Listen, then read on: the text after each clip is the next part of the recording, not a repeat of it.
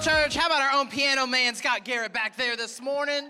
Little Billy Joel to get us kicking off because we are in a series called Living the Dream, and our pastor, Justin, not living his dream this week. He actually found out that he was going to have to have surgery on his eye late in the week. He is recovering. I think he sent a picture in here, let you know that he is okay, but he is down for the count right now. So he appreciate, and I know he wouldn't ask, but pray for him. Just hope that he gets back recovered quickly. He's got to rest up and pray for Angie taking care of him. Amen.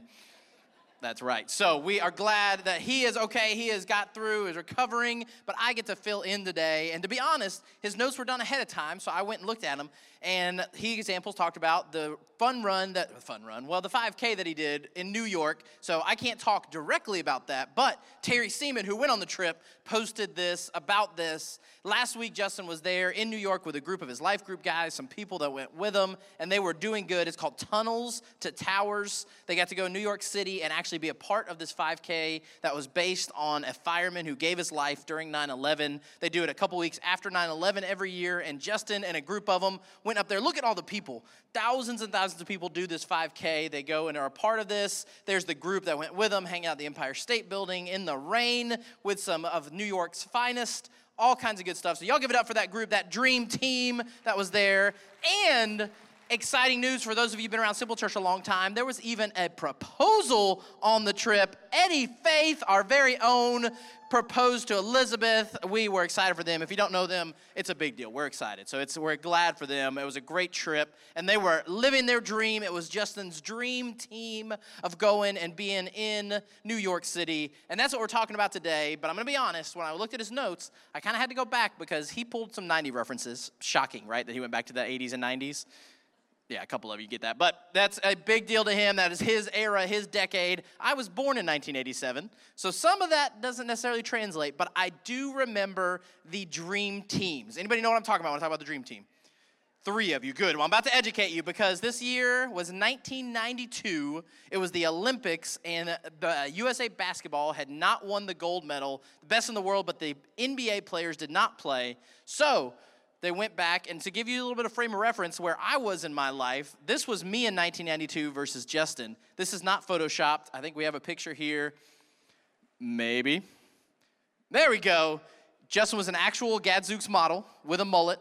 That is real. And that was me in 1992. I was five years old. But both of us, our paths converged when this was the biggest story in America, NBA Dream Team, and I found a video to help you remember. If you hadn't been back there in a while, some of you weren't born yet. Let's go back to 1992 real quick and look at the Dream Team. Watch.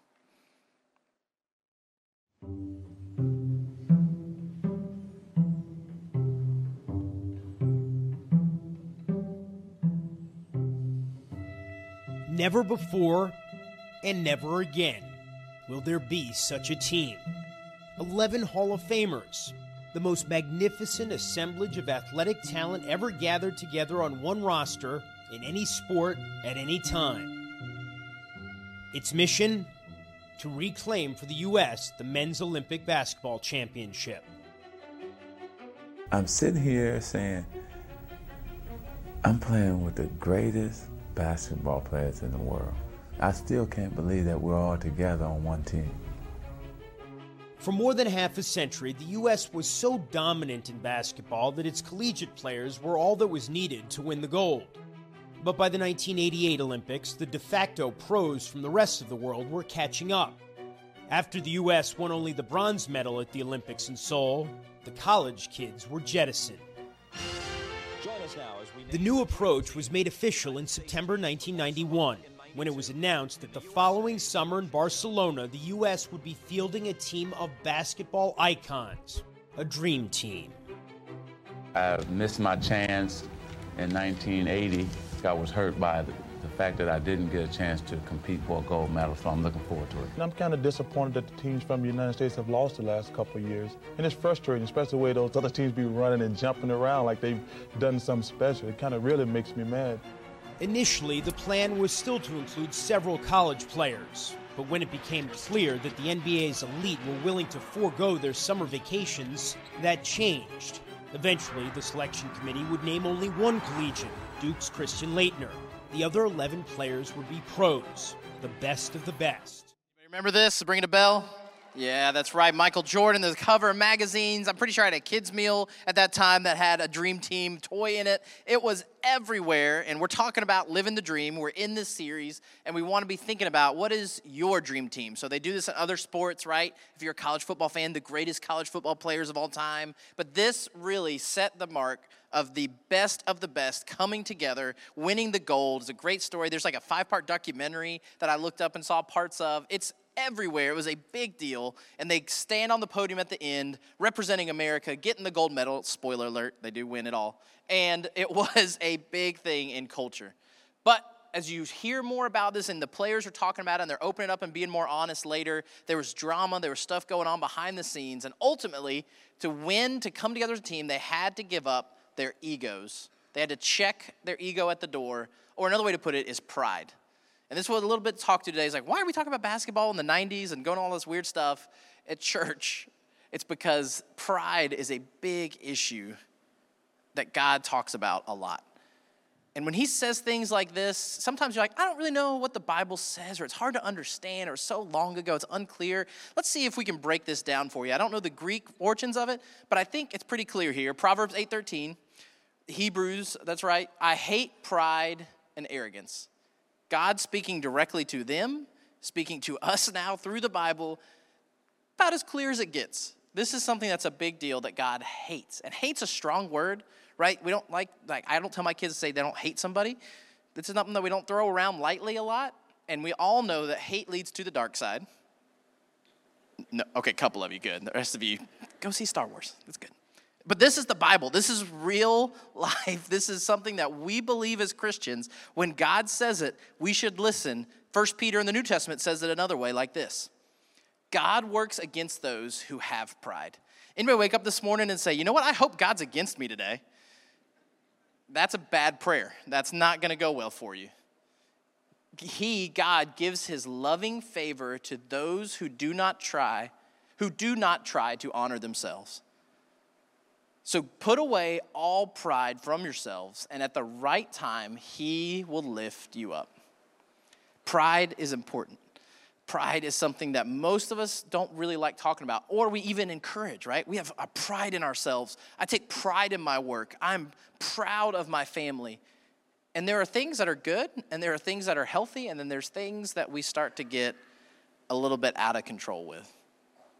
And so, as we're talking about this series, as we're given this idea of living the dream, everybody wants to live their dream. The problem is, a lot of people don't even know what their dream is. We asked some people in the lobby and put it on TikTok a couple weeks ago.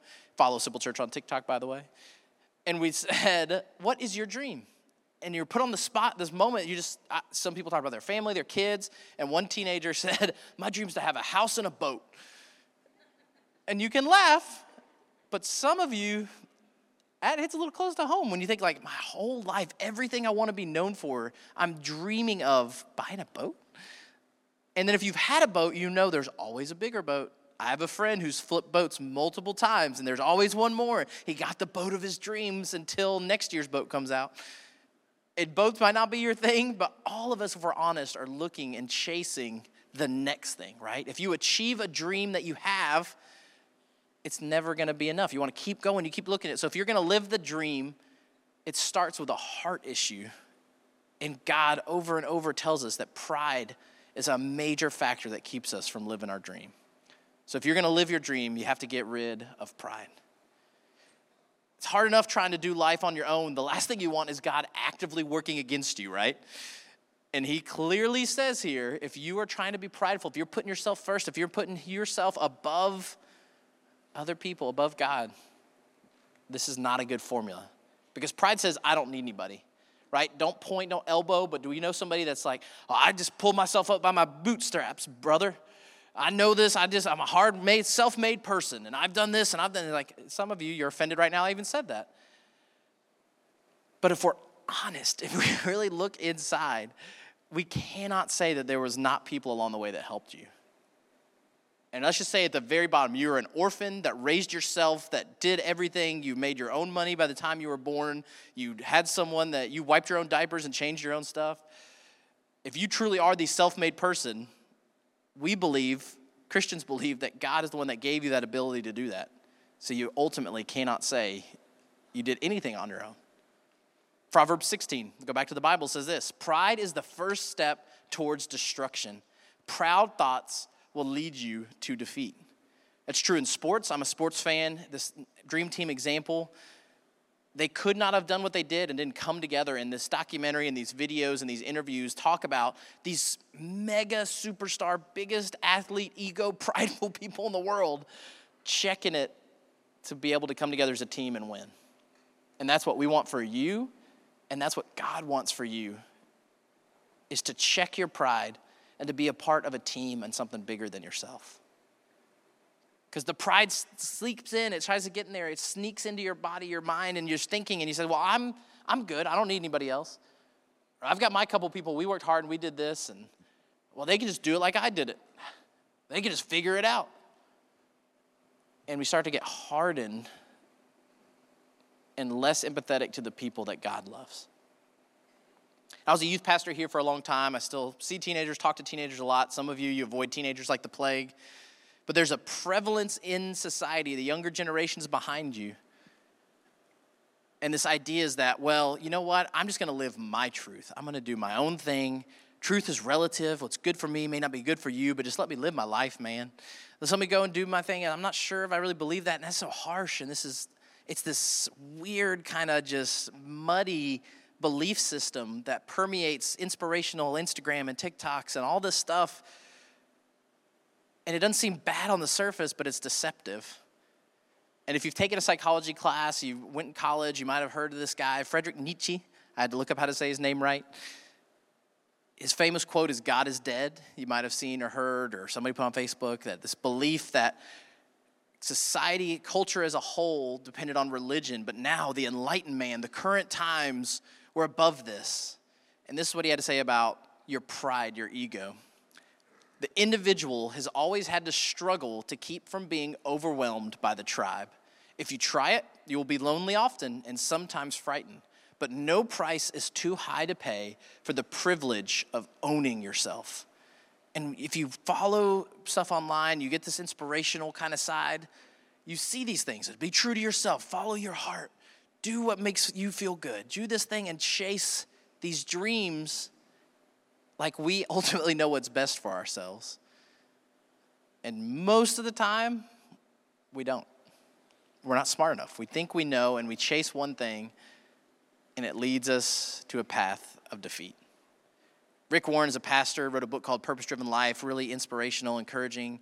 And this was his rebuttal. This is an idea about individualism that I really liked. America was built on rugged individualism, and today that has evolved into a culture of narcissism. But God didn't create you to live for you. If you want to follow Jesus, you have to put aside your own selfish ambitions.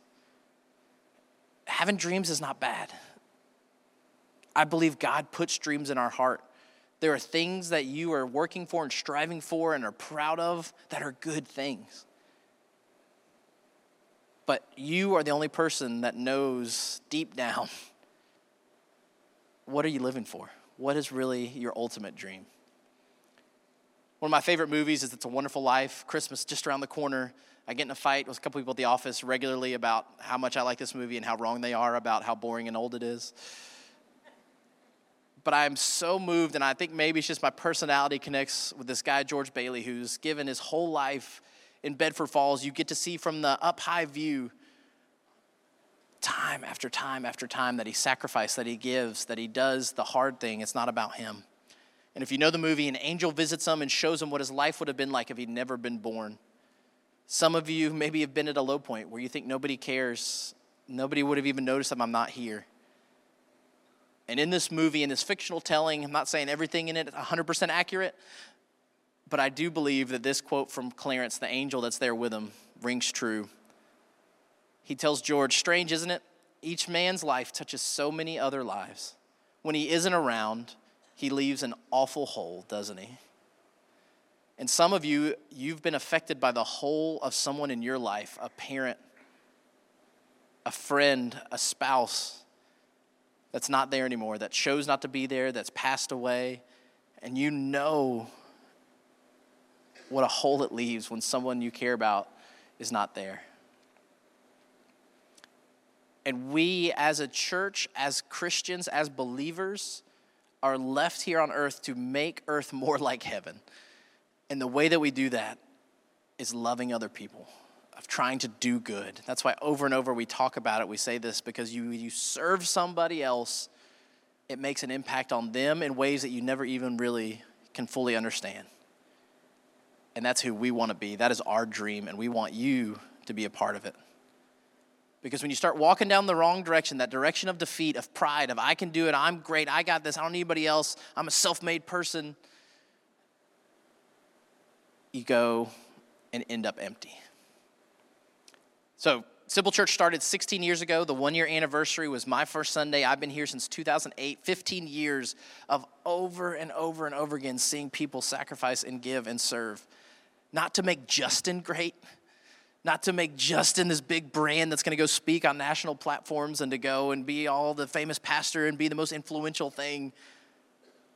I've spent a lot of time with Justin, and I can honestly tell you that has never been his heart it's to serve and to make our city better, the city that he's from, born and raised in, that I'm raising kids in with my family. I want City Shreveport Bossier to be better. And now through online, being the online pastor, we're able to talk and speak with some of you that are watching all over the world. My friend Davin is watching in Korea right now. It's 1 a.m. It's an amazing chance for us to go and to help encourage people to do good, to help to make a difference, to be the change. But we can't do it on our own. So Justin wrote this. It's pretty catchy. He's good at this. Living the dream takes a team. Remember things that rhyme better, right? Living the dream takes a team. So I went back and I actually found pictures of the Simple Church first birthday party, 2008, in the building we're actually moving back to now, ironically, 15 years later.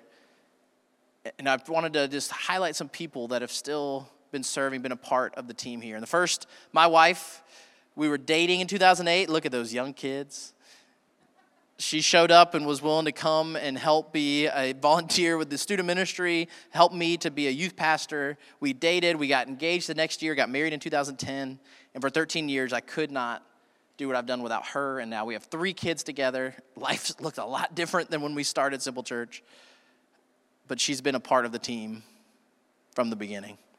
I pulled these. I was talking to Chuck backstage a minute ago. Chuck sang this morning, but it's really John my friend that showed up that said, Hey, I want to volunteer and help students in youth ministry to learn to do music. He's passionate about music. Can I help lead a student band? We'll play and do some student service stuff. And he invited Chuck. And now Chuck and John are here. Chuck's raising a family here. John has his kids here. Their lives are different because they stepped out and he had his dream of playing music, and I am not musically inclined at all. And I said, man, that'd be great, do it. And now these teenagers, dozens of them over the years that it played back then, are better because of John and Chuck living their dream. Then I found one of Chip. This is actually the last time Chip smiled on a Sunday morning. We found the evidence. 2008, he was there, run the service. Chip is backstage right now. Him and the team of people that make this happen every week are incredible. They've got a tear down tonight after this meeting. It is a lot of work. But Chip was actually my high school pastor. And I'm so thankful that Chip allowed me to be an intern when I felt called to ministry in high school to help encourage me. And then when Simple Church started, asked me to be a youth pastor. Chip poured into me, and now I get to be a part of living my dream. I pull up Brooke Romero. I didn't ask her permission. She's probably embarrassed. But Brooke is upstairs right now in a kindergarten room with my five year old daughter. God bless her. 15 years ago, they were serving. Her kids were little. She was still given time as a teacher to still show up on Sunday and volunteer in kids' ministry and is still doing it today. And my family's better for it. Eliza, my daughter, is better for her giving up her time and her energy when she didn't have to. Brandon, me and Brandon, I got to know Brandon. I didn't know Brandon from Adam. Our job was to move and set up the stuff at the bar in 2008. That was my first thing I had to do. So we got together and would set up and carry equipment when the elevator was broken, which was often back then. We're getting it fixed, don't worry. And it's gonna be over and over again working and getting to know Brandon and his family and his kids. And all this happens because he was willing to come and be a part of the team. And then this one, I cheated a little. It's not really 2008, but when I was the middle school pastor, I asked Blake, who's now our middle school pastor, to come. Oh, we'll skip around one, but go back to the other one because Blake made this for our life group leaders. When I said, hey, will you make a slide that has our life group leaders on it? That's what he went with. There you go. That's Blake for you. But I love these people that were willing to come and host a life group in their home, serve in student ministry. Over 15 years, I had over 100 student ministry volunteers that were willing to come and choose to be around teenagers. And that's just a little bit of what happens every Sunday at the Simple Church.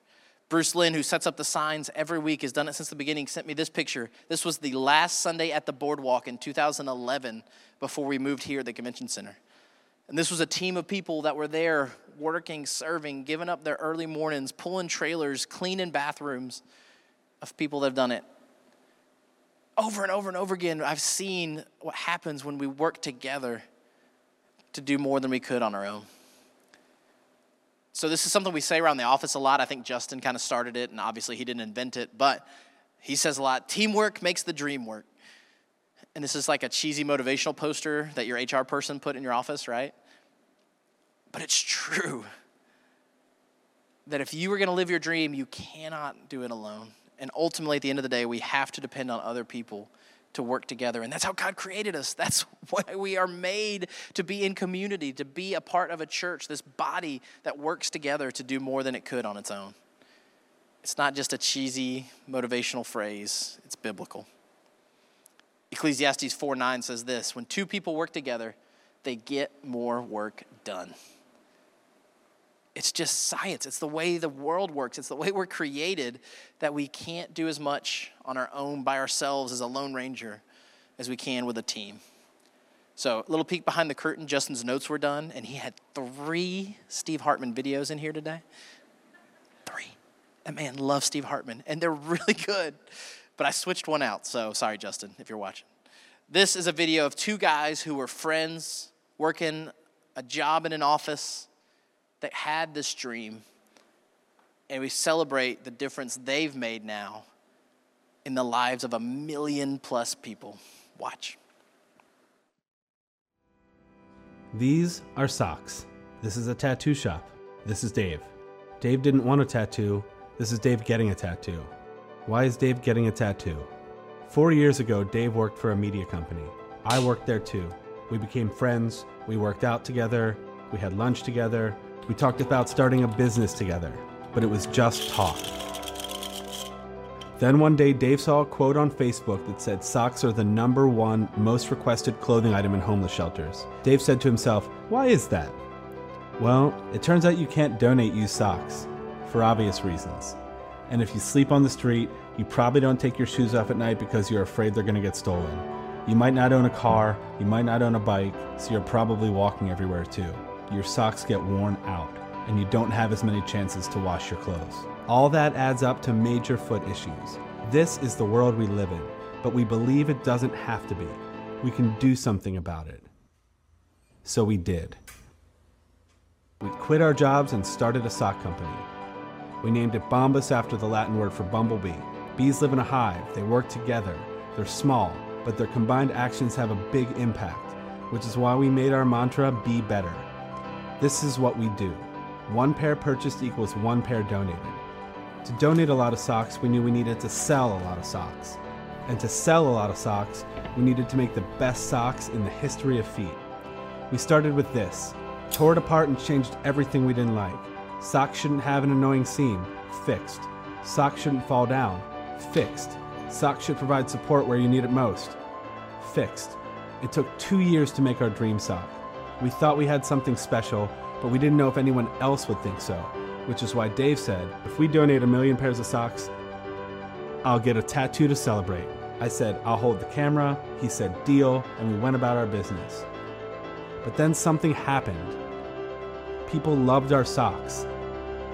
Here and here, here, here, here, here.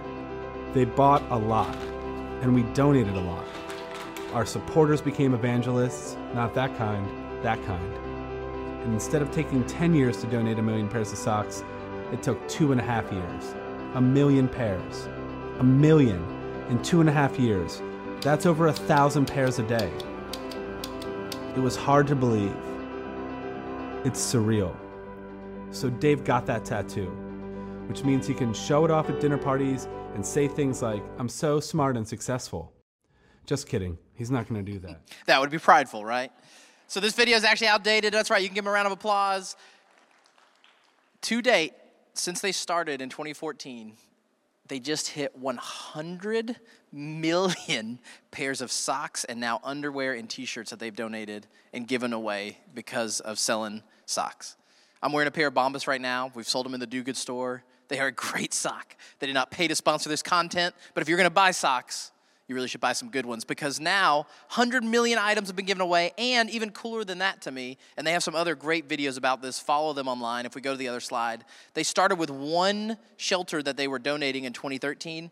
Now, 3,500 organizations, all they do is apply to get free socks. And the rescue mission in Shreveport gets socks from Bombas. The hub that we partner with and work with a lot is on the list and gets socks because these guys had a dream. They were two friends, co-workers. They lived it out. And if you sat down today and said, I wish I could make a difference of 100 million things of anything, we wouldn't know where to start. But they chased their dream, they worked together, and they've done good for a lot of people.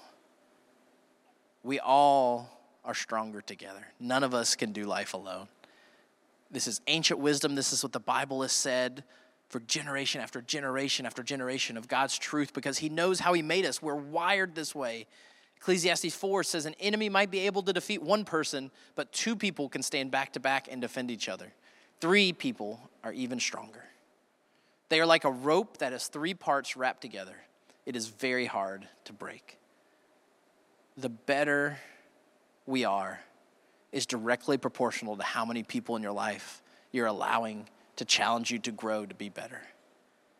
So it's a lot of sports analogies today. I'm a sports fan. I'm sorry if that's not your thing, but Steve Hartman did have another great video. This one I kept in because we love an example of somebody living out what we talk about up here.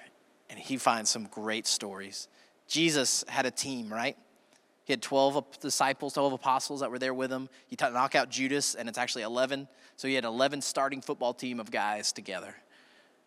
And this video of one football team of middle schoolers got it and did something where it's not just about them, and it changed all of them. Watch. Between classes, they schemed and conspired. For weeks, the football players here at Olivet Middle School in Olivet, Michigan secretly planned their remarkable play. Did anybody go, this is a crazy idea? No, everyone was in on it. But like the coaches didn't know anything about it. So we were like going behind their back. I've just never heard of a team coming up with a plan to not score. It's just like to make someone's day, make someone's week, just make them happy. The play, which was two plays actually, happened at a home game earlier this month.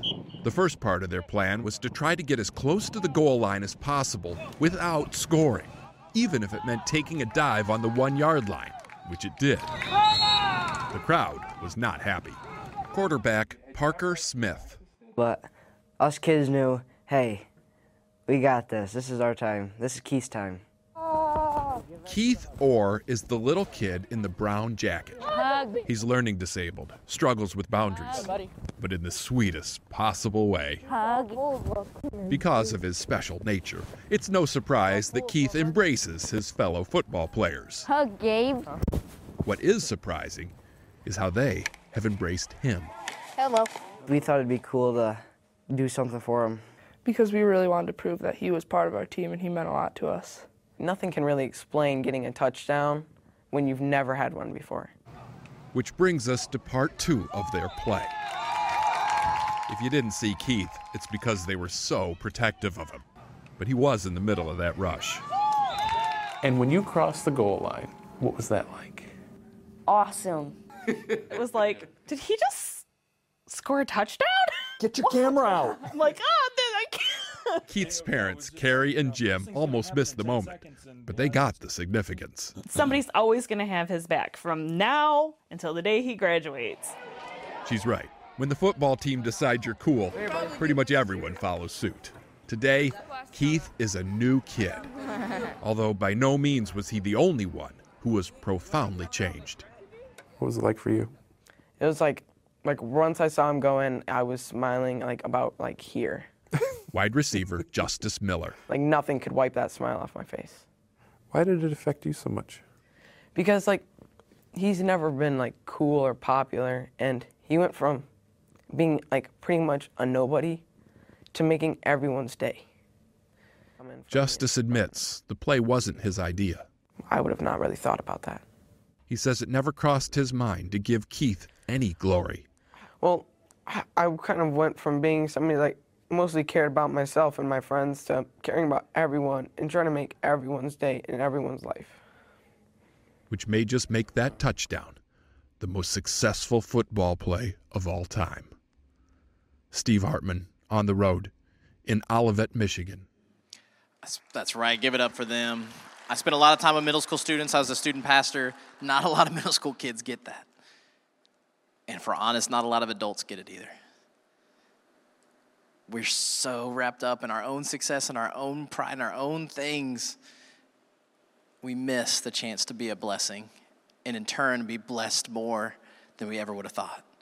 Having gone on mission trips over the years, serving with the hub downtown, doing all these different things, putting feet, putting feet, putting shoes on kids' feet. All these different ways to do good, we go in thinking we're going to help them.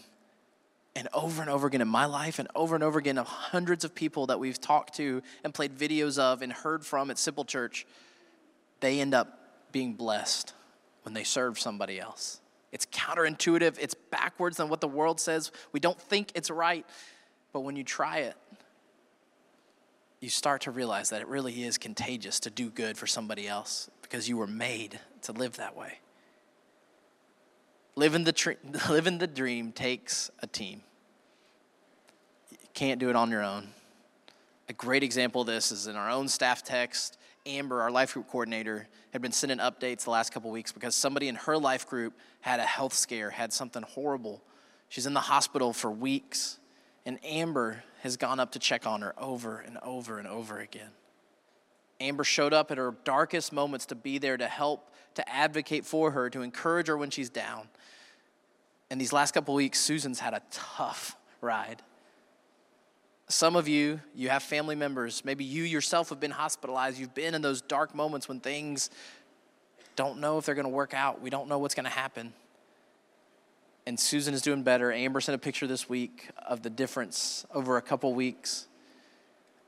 And I'm so thankful Amber was there for Susan. And I'm thankful that there are people that have been there in my life.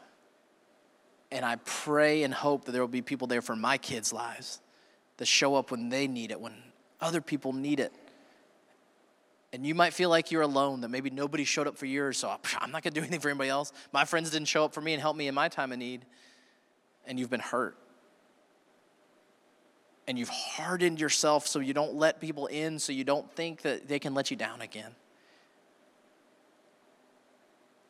in student ministry, it's so many of it is a father wound of a dad that left, a mom that's not there anymore, a friend that betrayed him.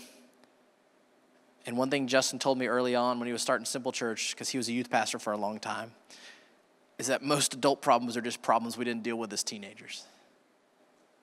And you have a lot more money now, and you have a lot more freedom to do what you want to, and you don't have your parents living with you but you're still wrestling with these same hurts and hangups and things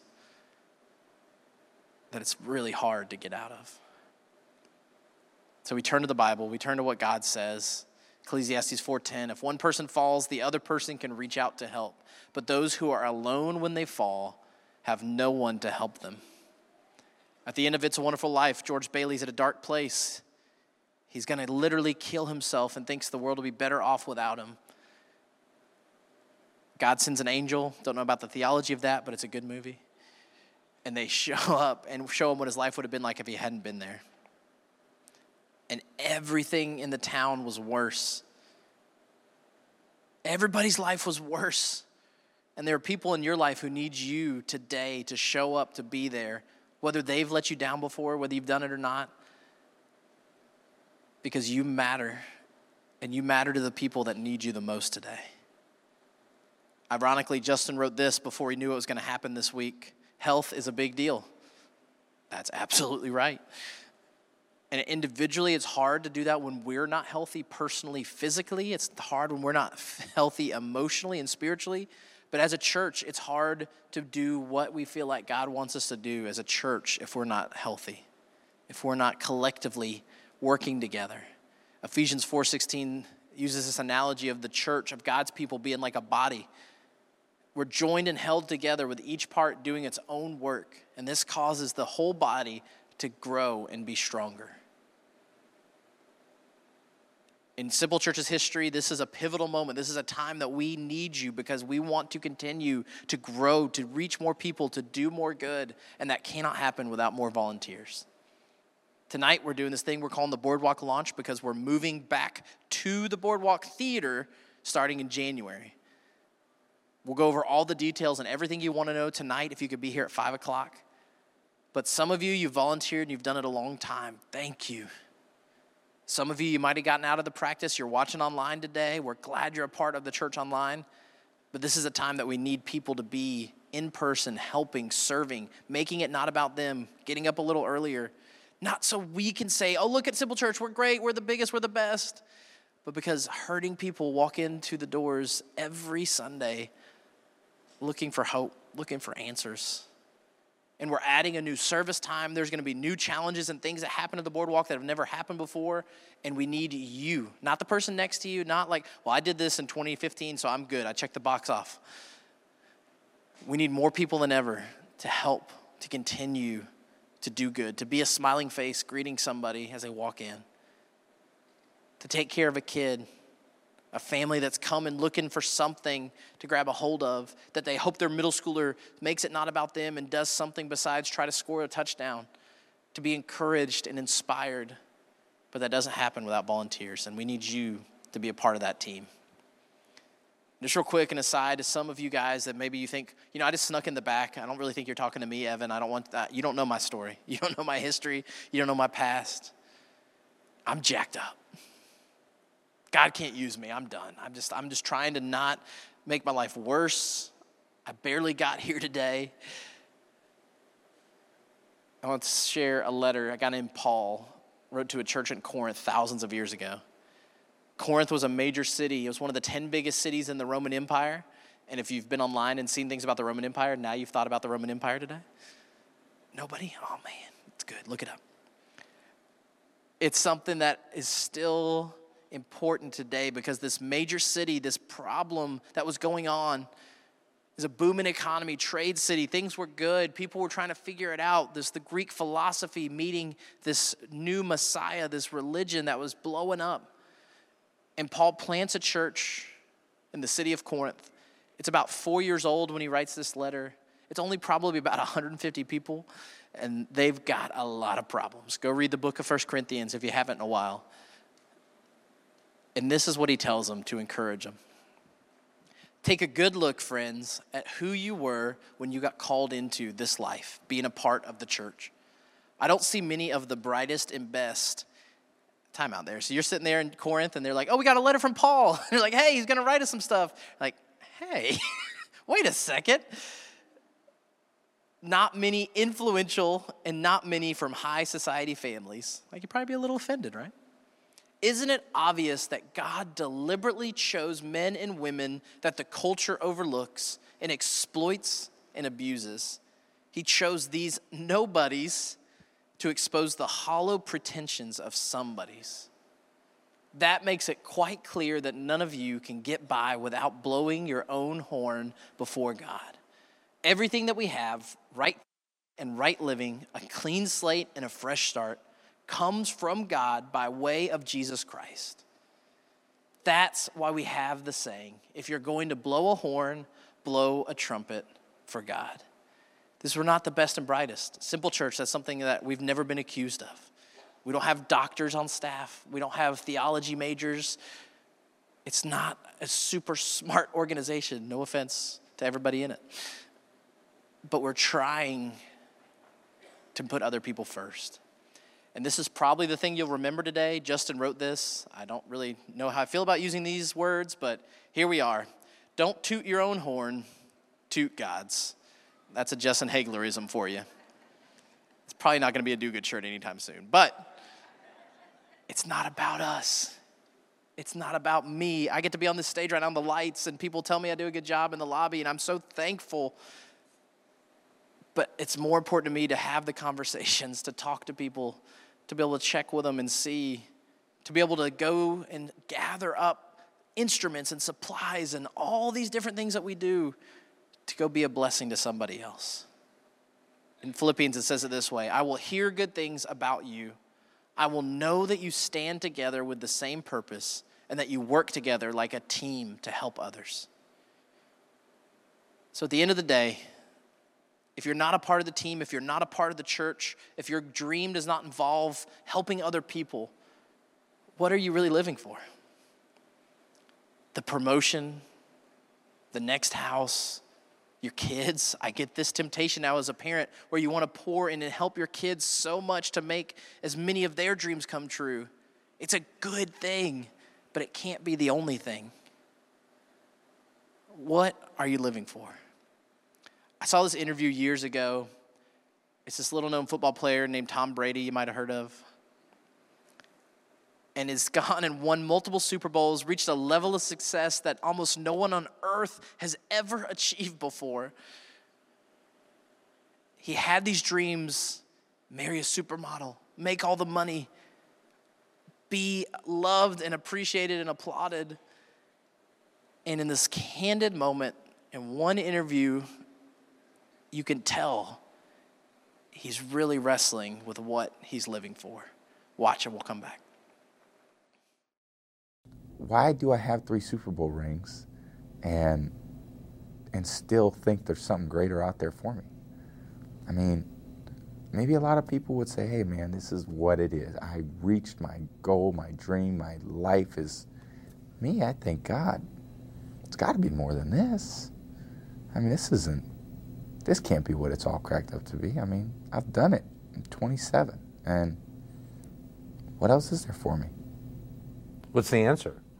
I wish I knew. I wish I knew. We think the answer is Jesus. That it's about dying to yourself and giving up the things that you want for the sake of someone else. Not that you can't have dreams, not that you can't have goals. They're good things, but they can't be the only thing. I think about those middle school football players in that Steve Hartman video that probably idolized Tom Brady, that look up to him as one of the greatest to play the game ever. And we see people online and we live in this world that looks up to celebrities and puts them on pedestals and idolizes what could be. And over and over and over again, you hear that they're unhappy, that something's wrong. When you get a peek into the curtain, when they're honest and not projecting an image, they're miserable people because their dreams will never ultimately satisfy. We were made to be a part of something bigger than ourselves. Live in the dream. If you want to know, you came in here today, you're trying to figure out your dream. What does that look like? What is that going to be in my life? Live in the dream takes a team. You can't do it alone. So I'm going to wrap up, but before I do, because everybody's going to try to beat us out to lunch, you start sneaking out if I pray first. I know y'all. We see it. You're not fooling anybody. Take five more minutes because we want to talk about the Revel. The Red River Revel is an arts festival here in town. If you're new, you haven't been around, it's a big deal. It's a part of our city, our culture. If you're watching online around the world, it's a thing that happens. They take school field trips, it's got stuff for kids, it's live music. And we've got to partner with them before, and we're going to partner with them again to have a service next Sunday at the Red River Revel. It's outdoors, it's a great venue. We're excited to be able to be back with them again. But all week, there's going to be booths, there's artists selling stuff, there's kids' games, there's food. The Revel's a good time. But a couple years ago, we actually got to partner to encourage healthcare workers to have a booth that said thank you to the people serving our community day in and day out. And there's a ton of groups of people that deserve appreciation and recognition. But today, this week, we're focusing on teachers. My wife taught, my mom was a teacher, I had two grandparents that were a teacher. I'm passionate about this, and I know if you have had kids that you've gone through school, there's problems and frustrations and things that are going on. But if we don't encourage teachers, if we aren't ones that are stepping in and saying thank you, who else is going to? They're a part of our community, they're a part of our city, and we as Simple Church want to help to just do a small thing for them today. So at the Revel this week, tomorrow they're going to set up a booth. It's going to have a do good bus. We got it wrapped. Our friends at Sign It actually helped us to do that. I think we have a picture. Look at that. And it's going to have giveaways and stuff to say thank you to teachers. It's a small little thing. It's not going to fix all the problems with education, but thousands of students come through and do field trips with their teachers and we hope that they'll come by. If you're a teacher in this room, go by. Thank you. If you've had your kids taught by someone in public school, you should thank a teacher. and we get busy and we're distracted, we're doing our own stuff. And before you leave, I just want to remind you what a difference a teacher can make. If you're a teacher, remind you that what you do matters. So, one more Steve Hartman for you. He found out there's a teacher actually using his videos in the classroom and showed up to surprise him. Watch.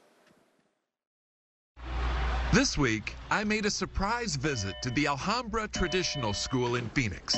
And although I anticipated a warm welcome, I was completely unprepared. Hello, class. For this. I mean, good gosh, it's not like I'm the rock. I'm a lump. But our connection clearly runs deep. Thanks to Mr. Derek Brown, who for more than a decade has been showing his fifth graders one of my stories every day. How do you justify it? If nothing else matters math, English, reading, writing nothing matters if the kids aren't grounded and good. And to that end, I knew I was going to get a hug. He says the Americans we meet on the road hug, Gabe. teach character oh. better than he ever could. It's just to make you like a better person. And how's it working? It was working good. It made me more nicer to my little brother. It made you nicer yeah. to your little brother. Yeah, I mean, I was. I consider nice. my career a success. Yeah, it is a success. and this isn't just happening in Phoenix. We have learned of other teachers across the country bringing on the road into the classroom. And the schools you see here are just the schools we know about. We estimate there are thousands of others. Which is why, to bring them all together, to share lesson plans and strategies, we have started a Facebook group called Kindness 101 for Teachers. If you know a teacher who might be interested, Mr. Brown says, please tell them about it. They have to let their kids see this. Kids have to connect to these. My stomach hurts, Mr. Brown. No, it doesn't. You're feeling. Lights, please. And when that happens, he says the possibility opens wide for kids to go from watching goodness to emulating it. I'd like to see him act it out so then maybe one of my kids could be the topic of one of your stories. That would be the ultimate. For both of us. Steve Hartman on the road in Phoenix. So this was actually a couple years ago. Give it up for him. That's right. And Justin's not on Facebook, so I actually went and looked, and they let me sneak in the group. 83,000 people in this Facebook group. 83,000 teachers, educators, it does say pastors, so I didn't have to lie to get in, that are able to use these resources. If you're a teacher, go check it out. It's so good because what you do matters. And we have a chance to influence the next generation we have a chance to speak truth in their life so they don't end up successful reflecting at 27 and say, What is it all really about? I don't even know. You may be listening to this, maybe don't really know what you're living for. I'm going to pray for us, so we'll be done. But before you leave here, please take a minute. What we're asking you to do is write a thank you note to a teacher. We want a handwritten note some of you, it's been a long time since you handwrote a note.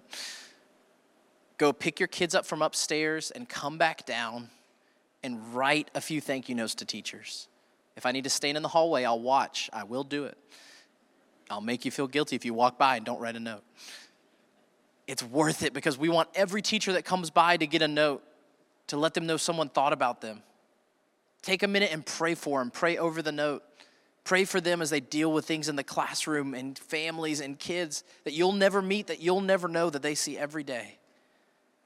Don't miss this opportunity to be a blessing. Come by the Revel this week, go support, get something to eat, and then join us next Sunday at the Revel as well for a great service out there. And thank you to all of you that have served, that have already given, that have done these things. It's a big deal, and we can't do it alone. Let's pray. God, I come to you, and I know someone listening to this feels low right now today. They came in hoping, God, that you would speak to them, they would get something out of it. They maybe couldn't even verbalize what they're feeling or what they're thinking about, but you know, God. You know their heart. You know what's going on inside of them. You know the dreams and goals you've put in their life. And I pray maybe today would lead to some conversations where they really challenge and think about what am I living for? Am I putting my career, my success, the money I make, the neighborhood I live in, my kids' extracurriculars, how successful they are? Am I putting all of this stuff that's not ultimately going to matter at the top of my priority list? And God, I pray that we would walk out of here today as a church and not hurry out, not get to lunch, not blow this off, but take five minutes to write a note that will touch someone else's life that we might not ever know the impact it has this side of heaven. And I pray that as we celebrate together as a church next week at the Revel, we would be encouraged to know that hundreds and hundreds of teachers had someone that cared about them enough to write a note, to pray for them, and to know that they're not alone. And for the person in this room, God, that doesn't know you, that doesn't know what they're living for, God, I pray you would make it so clear today that they would reach out, if they would like someone to pray with them, they would fill out the form, go to the app, talk to somebody before they leave. Because nothing is more important than you, Father. And you have our best interests at heart. You love us. You're not trying to keep us from doing the things that we want to do. But when we are walking the right path, when we're heading the right direction, you are guiding us to serve other people because it's the best life, it's the best way. I pray we can do that today.